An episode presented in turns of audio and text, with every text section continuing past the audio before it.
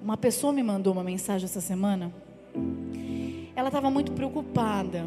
Ela está desempregada. E ela tem orado ao Senhor por uma oportunidade. E de repente ela recebeu uma oferta de trabalho.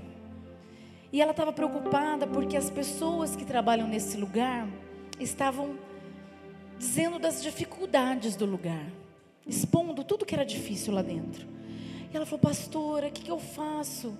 Eu preciso do trabalho, mas eu estou com medo. Eu estou com medo do que eu vou enfrentar lá dentro. E aí, isso me lembra que nós, muitas vezes, nos assustamos com os relatórios negativos de outras pessoas. Porque às vezes elas vivem uma coisa, elas olham e falam: ó, lá tem dificuldade. E muitas pessoas acabam o quê? Retrocedendo. E a gente ainda retrocede sem dar de cara com a dificuldade.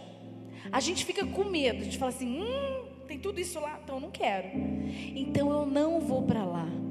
E o pior disso tudo é retroceder, é ficar com medo e não provar da bondade de Deus. Na minha época de escola, agora mudou tudo, mas na minha época, alguns anos atrás, quem estava na quarta série ficava muito preocupado com a quinta série. Porque a quarta série era uma professora só, era de um jeito diferente. Aí, quinta série, nossa, ia ter um monte de matéria, ia ter um monte de professor. Então, já no meio, a gente ficava assim: olha, a quinta série. E aí a gente começava a sofrer, porque ainda nem tinha chegado à quinta série, e aí você começa a sofrer na quarta série. E aí, quando você entra na quinta série, você vai se adaptando com tudo aquilo, porque é algo natural. E você fala, ah, até que não era tão. Aí vem, os processos são assim. Você já viu assim, ó, a gente fala assim, ó, não, eu não mando o currículo lá, porque assim ninguém entra. Não adianta, nem perde tempo. E aí a gente fica assim, o que, que eu vou perder tempo, vou mandar currículo. Qual outra coisa que a gente escuta? Do trabalho que eu acabei de falar. Nossa, é muito difícil. É difícil, não, lá é muito difícil. Ó, ninguém entra se não tiver alguém para colocar lá dentro. O trabalho lá é difícil. E aí a gente fala, não, então não vou nem tentar. A gente vê vestibular, né? Ah, não vou nem prestar, muito concorrido. Concurso público. E, nossa, ninguém, todo mundo, a maior parte quando está desempregado, quando estudou alguma, algum tempo, fala assim, eu vou prestar um concurso público. Aí gente fala assim, ó, se você não estudou, esquece. Não que não tenha que estudar, né, gente? Mas assim, ó, já bota a dificuldade na frente. E aí a gente se assusta e fala: eu vou perder tempo. Eu não quero enfrentar algo tão difícil para depois não dar em nada.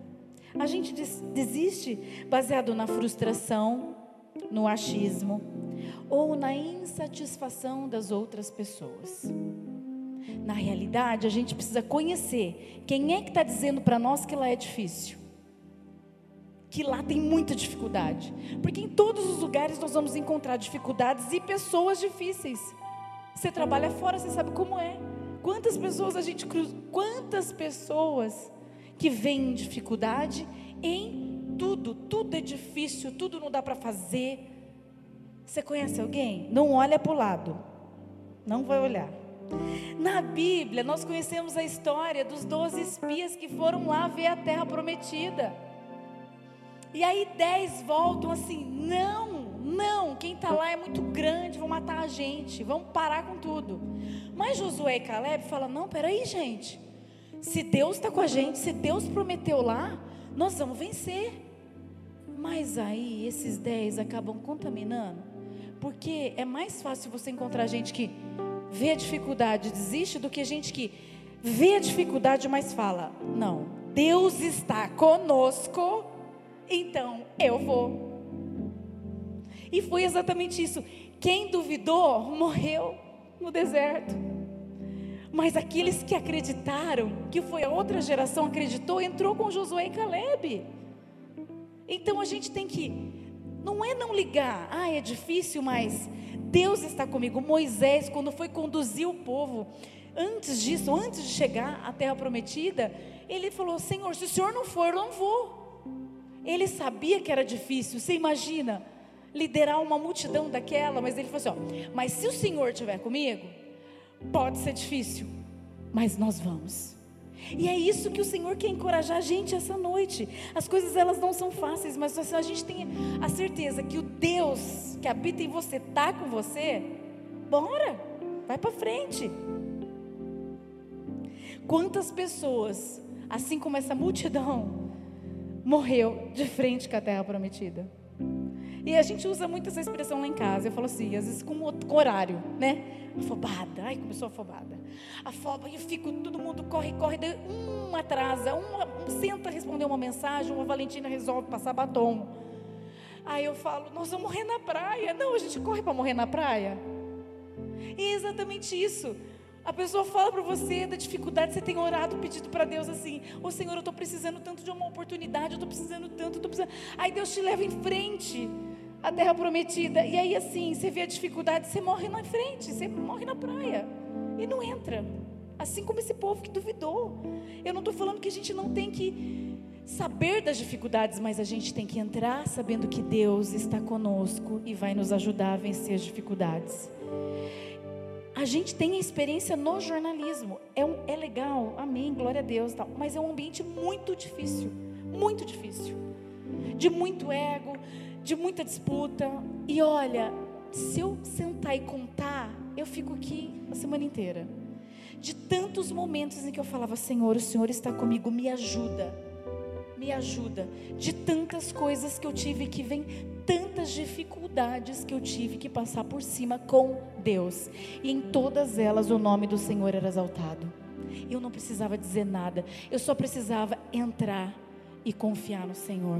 Você já ouviu aquela história daquele homem que estava se afogando? E aí ele está esperando o navio.